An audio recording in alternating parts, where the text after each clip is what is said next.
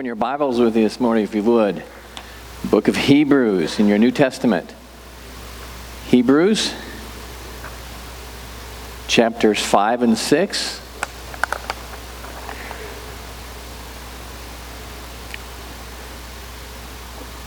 Chapters 5 and 6 in the book of Hebrews. We won't look at all of the chapters, obviously. Talking about extreme faith and all those things that we've talked about talking about extreme maturity today. Maturity is sometimes translated in the New Testament as perfection. So perfection is where you grow and become mature. And, and when it talks about us becoming perfect on this earth, it's simply that process of maturity and growth.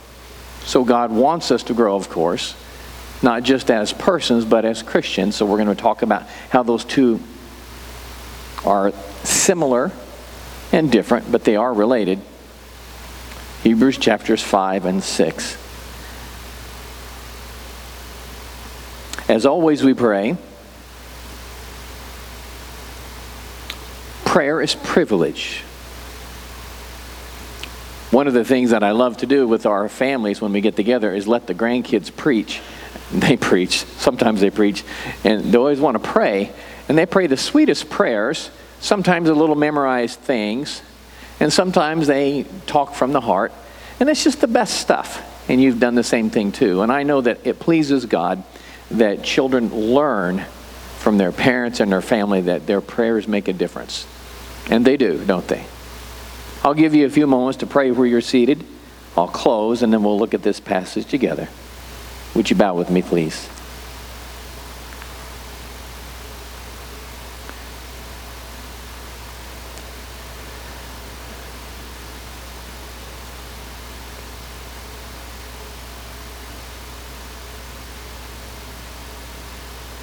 Heavenly Father, we thank you this morning for your presence. You love us, Father. Thank you. You have gifted us with life, life in Christ, life on this earth, laughter and food in this country. We have everything. Thank you. Thank you for using good people, good leaders, strong men and women and soldiers to bring us this peace that is uncommon. Thank you.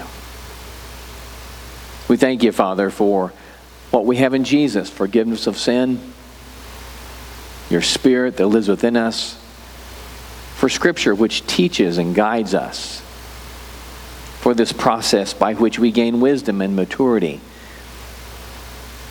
Thank you, Father, for caring for us, for acting in a way that will nurture us and fill us and prepare us for this life and the life that is to come.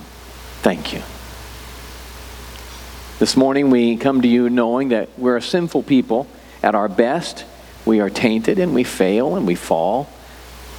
We ask for mercy and forgiveness. We repent, Father. We choose to be different. Sometimes we fall. Be merciful upon us. Help us to change. Give us the strength that we need to grow and develop and mature and, and become different and lead different lives. We pray, as always, for those that have power over us, those in leadership positions, those in the courts, those in office.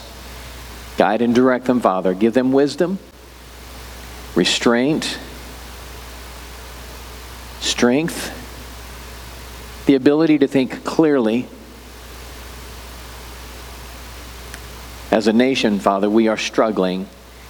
We are struggling against false teachings and bad influences. People that should be good and righteous are not. Help us. Help us to find our way. Help us to avoid the errors that have led to the destruction of so many before. We pray for our soldiers, our first responders, their families. Keep them safe. Use them to save lives and to make a difference. We pray, Father, that you would work with us. Lord, give us hope. Give us joy. Help us to live lives that honor you and honor your kingdom. Speak to us now from your word. In Jesus' name we pray. Amen. Have you ever been confronted with a situation where you knew you were too old to do what you wanted to do? Silly, isn't it? In my day, I was somewhat of an athlete. I could ride bicycles and unicycles and walk on my hands up and down steps and do all those things. Fast forward, I'm no longer a young guy and I can't do those things, and I know that. I think of myself often when I watch those America's Funniest Home videos and there's fat old men doing stupid things and getting hurt doing that. And I realize that could be me. Well, what prompted this whole discussion was one of my granddaughters got one of those hoverboards. You know what I'm talking about? That's that little electronic doohickey. It's about this long, it's got a wheel on each end, and it's, it spins in the center, and it's got some really sensitive electronic gadgetry in it and my granddaughters stepped on it and went to town on it. And they just got on it and they immediately had the ability to do it and make it look easy. Well, this has been three and four weeks now. I've seen them twirling around the house, and you do not know how badly I want to get on that thing. It is all I can do to not grab that out from under them and take it. And I know what will happen because I'm one of those pudgy old men that's lost my reflexes and I can't move like I used to and, and I don't bounce when I hit the ground anymore and all those kinds of things. And I know that, but I just want to ride that so bad. And Tammy says, Don't you do it, don't you do it. And then finally the other night, Tammy said, Go ahead, Kev, go ahead. And I knew that she just wanted to laugh at me when I hit the ground. And I chose to do the mature thing. And I said, No, I can't because I know what's going to happen. If I can't have elbow pads, wrist pads, knee pads, hip pads, and a helmet, I'm not going to do it. And I don't have those. And it would cost me $200 worth of pads to fall down, and I don't need to do that. So I'm resisting. Now, if you see me coming in with a limp in a few weeks, you may know that I failed. But so far, I've done the mature thing, and it pains me. What is there about those younger years and the abilities that you develop when you're young, what is there so appealing about those things and the ways you used to act and the ways you used to talk and the ways you used to ride motorcycles and all those kinds of things? You know, I've done all that stuff as a young buck and survived to tell about it. And still, I want to do all those things just like I used to. And then I look in the mirror and realize I can't. My body doesn't work that way anymore. The reflexes are no longer reflexes They're notions of movement that used to happen but cannot anymore. And so I, I, I stand there like an old man yearning for younger days, jealous of my 10 year old granddaughter because of what she can do. It doesn't help that my son in laws can still do this. And they don't rub it in, but you know, they're looking at the old man. I can still ride my unicycle, but that's not what I want to do. So the battle, the battle endures, doesn't it? Will you mature and grow up and accept your age and limitations? Will you become the responsible adult that it's time to become? Or will you give in and try to be the child once again and make yourself a fool and entertain people that watch you? Maybe someone will catch it on video. It's called growing up. One of the daycare daddies and I have this conversation about growing up often. He's a great guy. 40 years old ish, kids in high school, changes jobs every six weeks or so. Good guy, lots of life skills. Cannot control his temper or his tongue or his actions. And like I said, he's a good guy. He is his own worst enemy. And I told him, I said, You know, someday you're going to have to grow up. He goes, Yeah, I know, but I just can't do it. And he knows what's do- going on in his life. And he knows there are changes he needs to make and he knows there are things he needs to do to be the responsible parent that his children need and all those kinds of things, but he just can't do it. You have to be willing to change, don't you? He recognizes who he is, he recognizes the problems in his life, and yet when pressed, he goes, Yeah, I just, I know, but I just can't. And then he laughs and he drives away. And like I said, he's a great guy. I hope he lives long enough to grow up because he would, he would get on the hoverboard, I'm sure. I'm kind of jealous of that. But again, there's that struggle for maturity. Maturity sometimes happens a little bit at a time, it's gradual. And then sometimes it happens because you choose to do the mature thing. It's incremental, a little bit here and there. And sometimes there's big steps and big changes, and then sometimes it's just, just a little influence here and there. It happens in every area of life, even in the idea of following Jesus. I wish I could say that if you sat there long enough for my sermons, that something would click. That if you just hear me spew on and on over a few years, that somewhere along the way you would grow up as a Christian and become the person that God wants you to become and all those kinds of things. But it doesn't work that way, does it? I'm just one more talking head among a world of talking heads who tells you that there are things that can be done that can help you, etc. But you have to do something with it. Well, today we're going to read a passage of Scripture where Barnabas is talking to a group of people who are fighting it, like my friend. Follow along with me if you would. Chapter 5. Let's see if I can get this right. Verse 11. Talking about Jesus. Concerning him, we have much to say and it is hard to explain since you have become dull of hearing. For though by this time you ought to be teachers, you have need again for someone to teach you the elementary principles of the oracles of God, and you have come to need milk and not solid food. For everyone who partakes only of milk is not accustomed to the word of righteousness, for he is a babe. But solid food is for the mature, who because of practice have their senses trained to discern good and evil chapter 6, verse 1. Therefore, leaving the elementary teaching about the Christ, let us press on to maturity, not laying again a foundation of repentance from dead works and of faith toward God, of instruction about washings and laying on of hands, and the resurrection of the dead and eternal judgment. And this we shall do if God permits. We'll stop there. Talking to good Christian people, just like you they were in a church, they were studying Scripture, they were living the life and doing what they could as Christian. And yet there were struggles. And Barnabas wrote, said, You guys, you ought to be teachers now, but, but you're not. And there comes a time when you need to move on from milk, but you need milk still. So what was happening was this group of people, they had chosen to not mature. I'm having trouble keeping my thing here with the thing, so I hope my sermon doesn't blow away. If it does, I'll keep preaching. On screen is the first idea. A mature faith is based upon a solid foundation of eternal truths. So, let's assume that you're here as a Christian.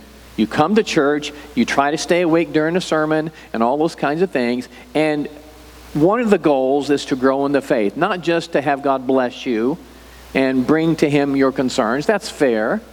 But still, there is this understanding that over time you will grow and mature. So let's assume that's the case. Before you can do that, you have to learn some things.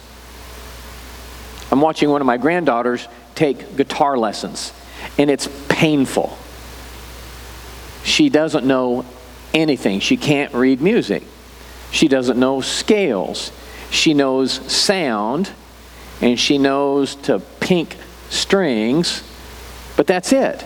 And she has to learn so many things. And, and she watches the YouTube videos of people and she knows what people can do. And she's seen people play guitar, and her teacher does things for her and shows her things. And, and she wants to learn so badly, but, and I don't want to tell her, you just got to keep at it, and it's going to be a while before you're going to sound good. And she does okay, to be honest. For an eight year old girl, she's pretty sharp. And she's learning. And I know that if she sticks with it, if she sticks with it, and if her teacher has patience and the skill to entertain her, and if she practices, and if all those ifs, that she will eventually become a guitar player. All those kinds of things. But there's so much between this, the beginning, and this, the better product, like growing in Christ. You get saved, you receive Jesus as Savior, you receive the cleansing, you're baptized by immersion, you become a church member, you go to Bible studies, and slowly but surely, hopefully, you pick up some things. You won't learn everything, of course.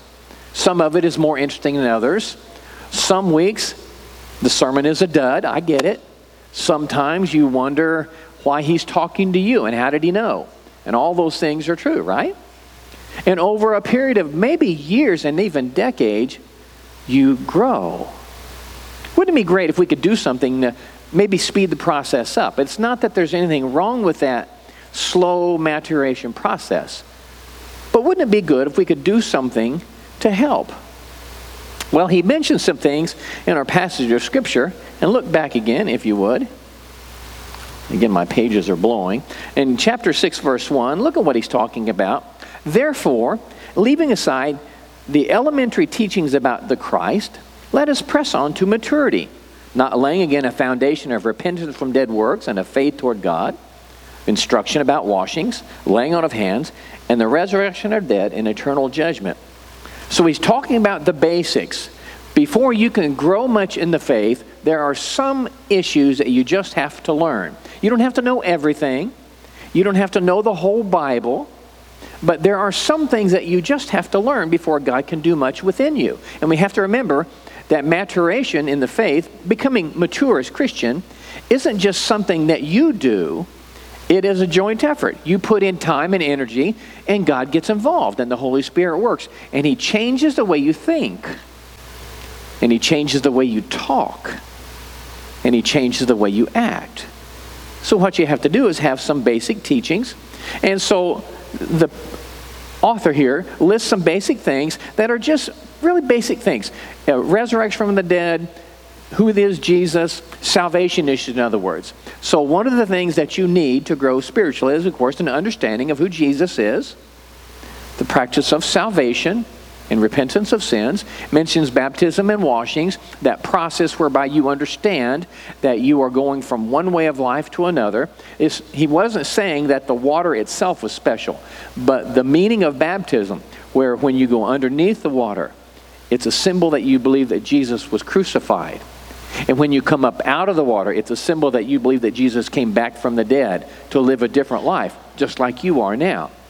And so that's the thing of washings. And he goes on and talks about these other things repentance from dead works, meaning you, not, you no longer try to earn salvation, but you understand that salvation is gift. And this is a huge basic teaching. One of the strongest and most distinctive teachings of Christianity is this you cannot do anything to get saved. You can only allow Jesus to save you. It's the only way it works. You cannot give an extra dose of money to get saved. You cannot do enough good stuff to be saved.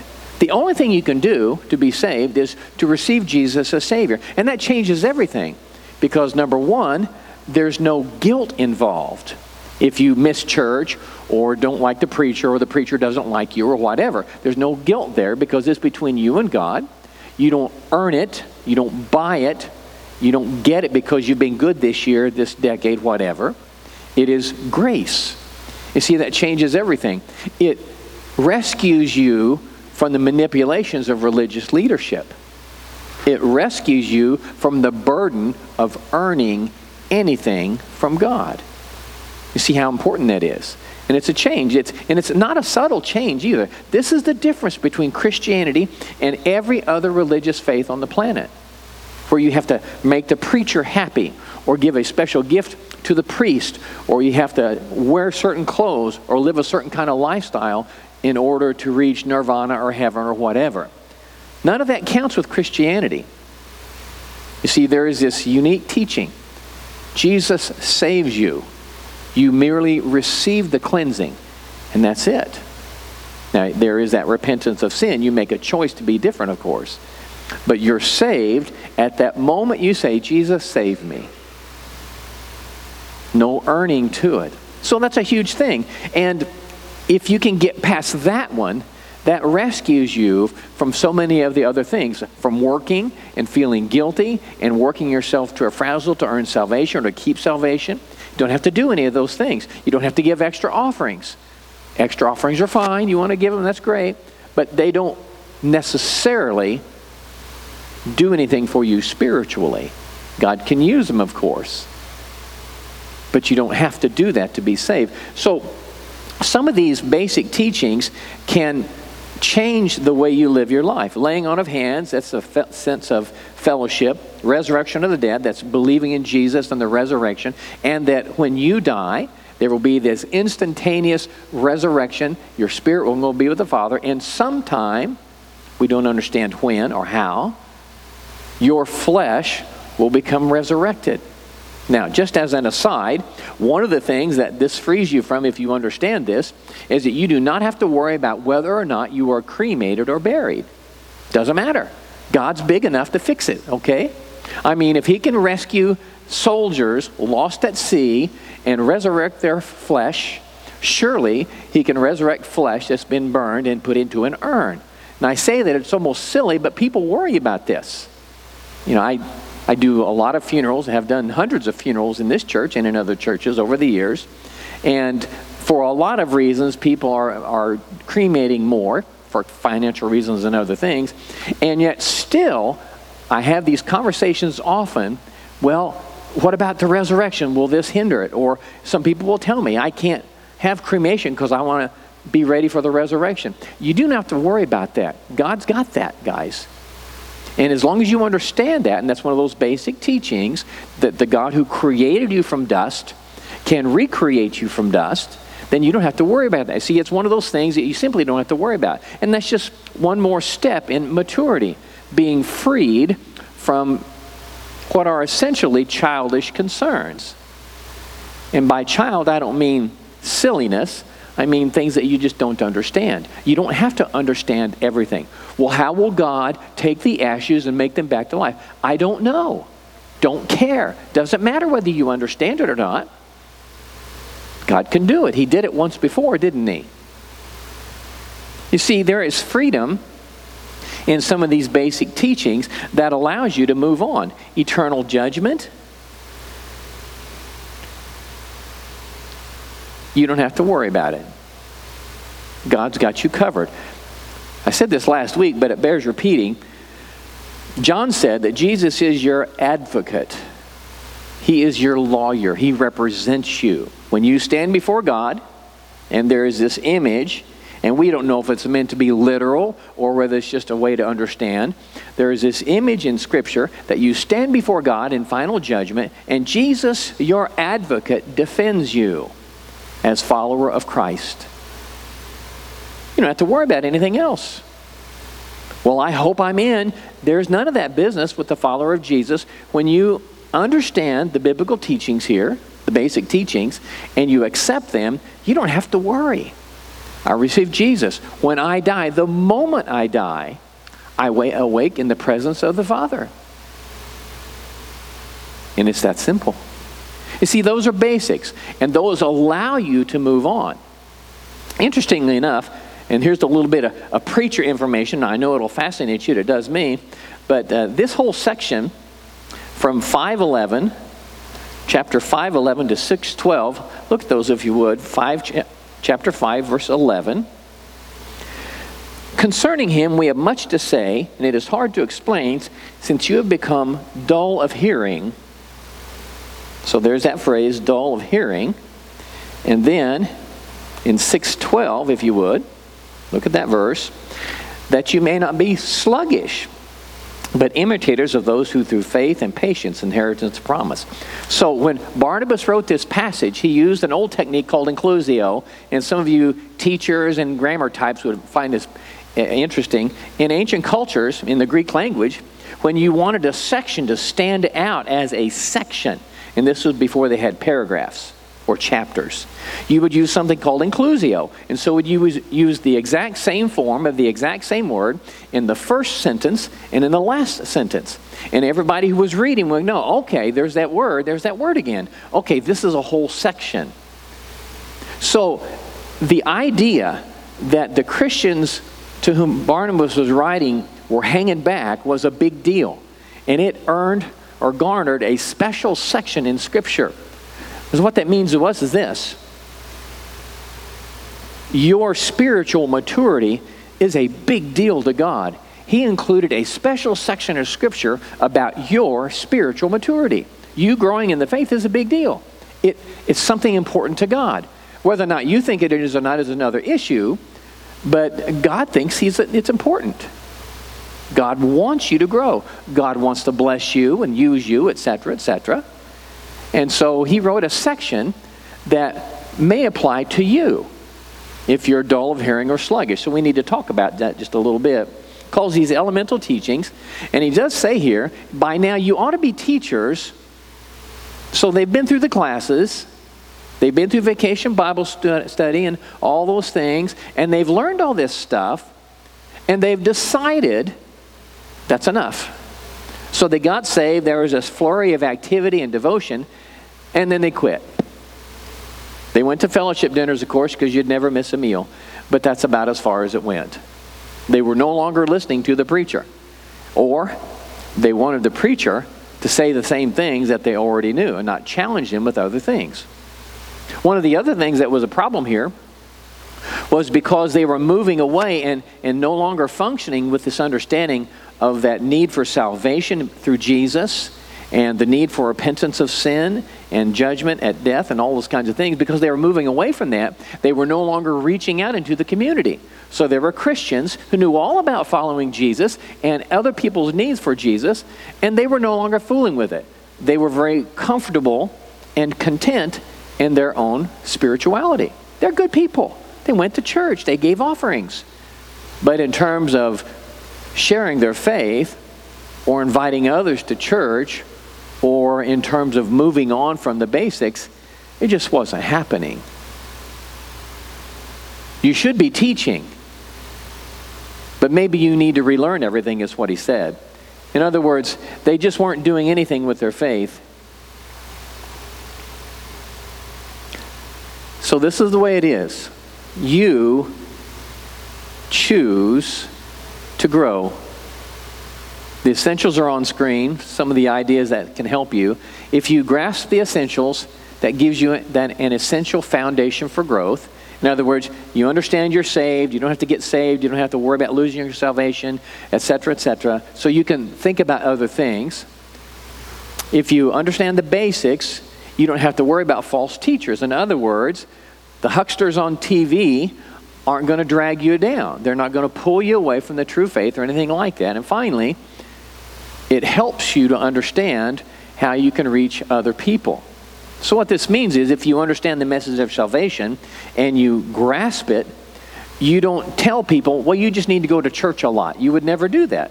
The mature Christian would never say, you just need to go to church a lot and hope you get saved, because you know that doesn't work. You would never say to someone, well, you need to write a big check to church and maybe that'll fix it. You would never do that because you know that doesn't work. And you would never say to someone, you need to do a lot of good things and maybe that'll get you into heaven because you know that doesn't work. You see how it works. If you understand the basics, you've moved on and you can approach people and tell them a better understanding. Interestingly enough, the reason that this was such an issue with these Christians was that most of them were Jewish people who had gotten saved. Now, they were saved. And what they were doing was they were trying to recreate Christianity in the form of Judaism. They still wanted to be Jews. They were saved, they received Jesus, but they really liked Judaism because grandma and grandpa took me to temple. And mom and dad taught me this, and all those kinds of things. And there was a, a social dimension to going to synagogue and all those kinds of things. And they were trying to recreate Christianity as Judaism. And what was happening was they were saying, well, yes, Jesus is wonderful and he saves you, but you also have to keep those holy days, and you have to do these offerings, and you have to do this ritual, and so on and so forth. And see, instead of just relying on the grace of Jesus to save you, people were adapting this and they were working into thing where instead of just Jesus, it was Jesus plus. A quick sign of immaturity is when people say that Jesus plus is a way of salvation. Salvation is Jesus only. He only saves you. The immature will say Jesus plus works, whatever works is. And so in the early church, this was a struggle. And of course, you know this. At some point, decades into the early church, there had to be a clean break because what had happened was, and the author here alludes to this, is that Christianity became one more sect of Judaism.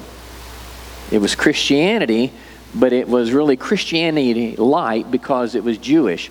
And there was a distinct loss of Christian character there.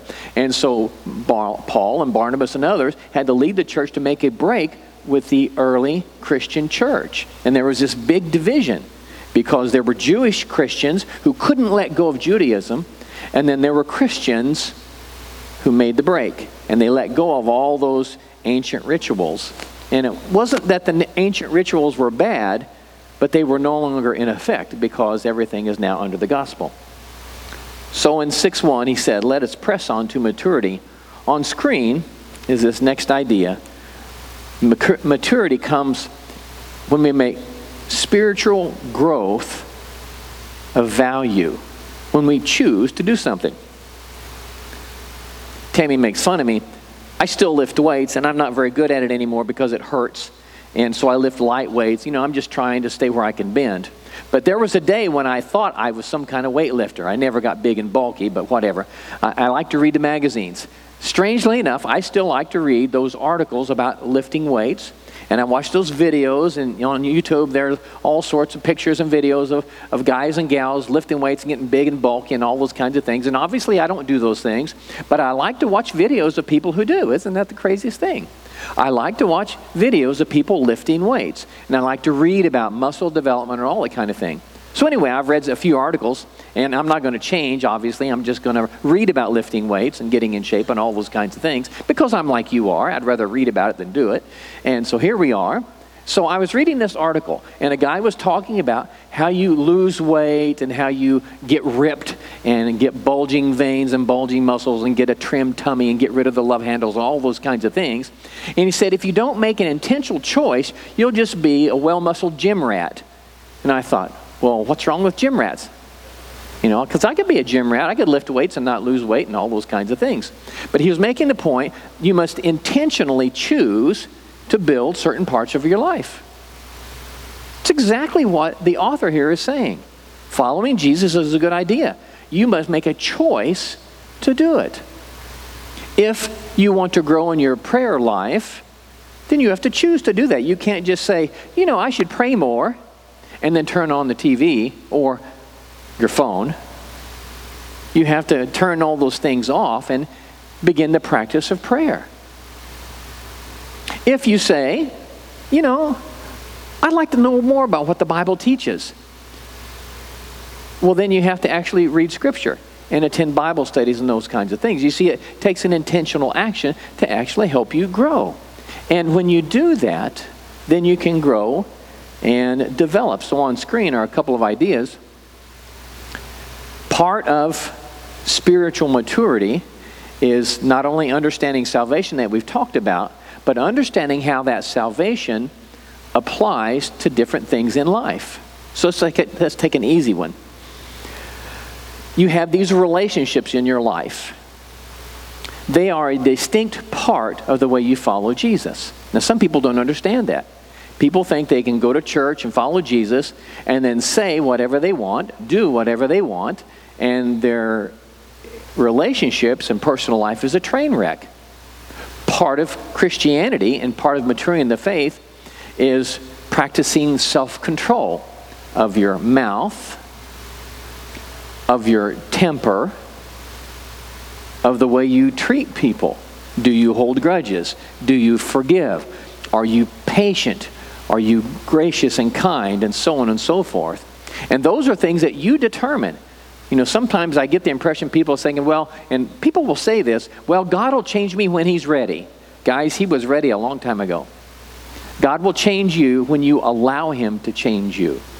So that's just one way that you can begin to grow is that you look at your life and look at the biblical teachings on forgiveness and grace and respect and patience and begin to implement those and take those home and apply them to your relationship with your spouse, children, and grandkids, yourself, things like this, something you can do. One of the other things here, and preachers can go on long about this one social and daily issues. Maturing in the faith means applying your faith to social issues and daily issues and doing so in a way that honors Christ. Now, it is easy to get off the beaten path on social issues, and you know that.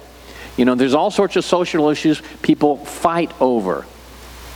One of the things about Christianity, oh, remember that salvation thing, is that in Christ, we are united. We're family. And God wants us to love each other and respect each other and control our tongues and control our anger. So, whenever you talk about social issues and what you think the Christians should believe about thus and so, whatever, you know, you have to remember following Jesus first. It's all right for Christians to disagree. It's not all right for Christians to write off other Christians because they disagree on certain issues. I, I talk about my preacher friends all the time because for some reason they think that they all have to post stuff on Facebook. And I am amazed. One of my good friends, good solid Christian, he's not a pastor, but he's a great guy and a good Christian. He writes, This is what I believe, whatever. And then he says, If you don't agree with me on these things, I don't want to be your friend anymore. Unfriend me. And he says that.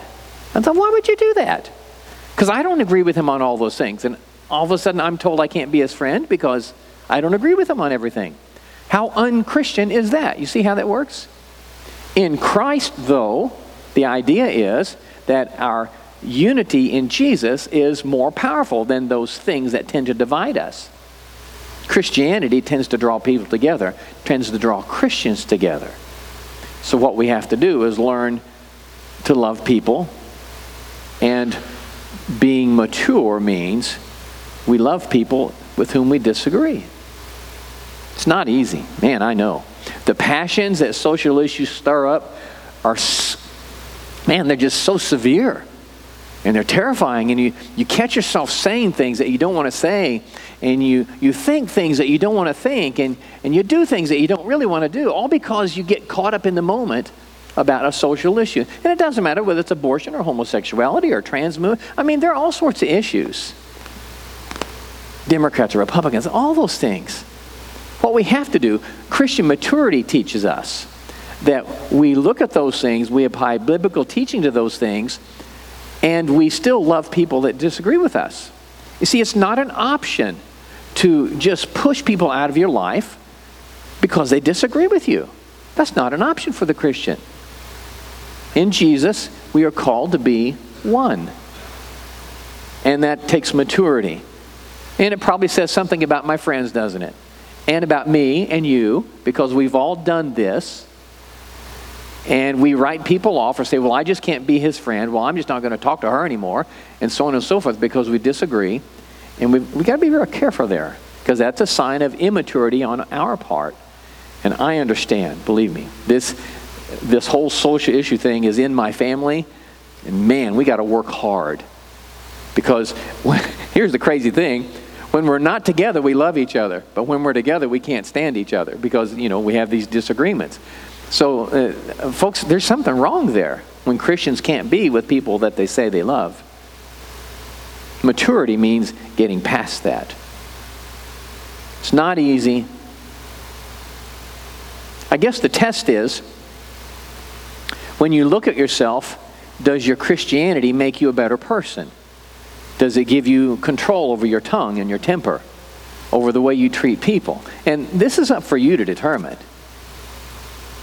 And if you look at your life and you see areas where you need to grow and mature, it's up to you. The preacher can't do it for you. Someone can't nag you into maturity. It's got to come from you working with Jesus. On screen is a passage of Scripture. Read this with me if you would. Yet we do speak wisdom among those who are mature, a wisdom, however, not of this age, nor of the rulers of this age who are passing away, but we speak God's wisdom in a mystery, the hidden wisdom which God predestined before the ages to our glory. So, Here it is. Follow Jesus, but don't stop just because you understand the basics. Build upon those basics and make a choice to allow God to influence you. It's not a matter of how much you learn, it's a matter of how you live. And that's when you'll know that you stumbled into Christian maturity, and it will make a difference in your life. Nate's going to come and lead us in a closing hymn of invitation. Nate, why don't you come on up here? And the decision is simply to follow Jesus and allow Him to continue to work in your life. Would you stand with me, please, Nate?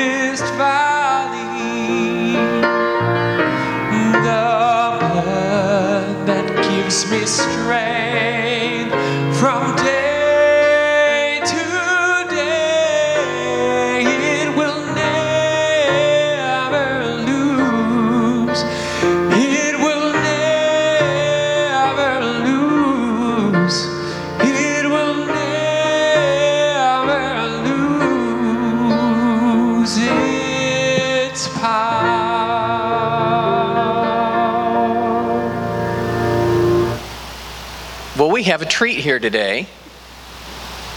Mama and daughter, and Kurt's over there too. They both come in order to be baptized. They're Christian, they've been sprinkled, and they want to be baptized and be a, be a member of the church. Of course, they've been here longer than me, but you know, uh, they're doing this, and we're so glad you're doing this. This is a sign of obedience and maturity and all those kinds of things.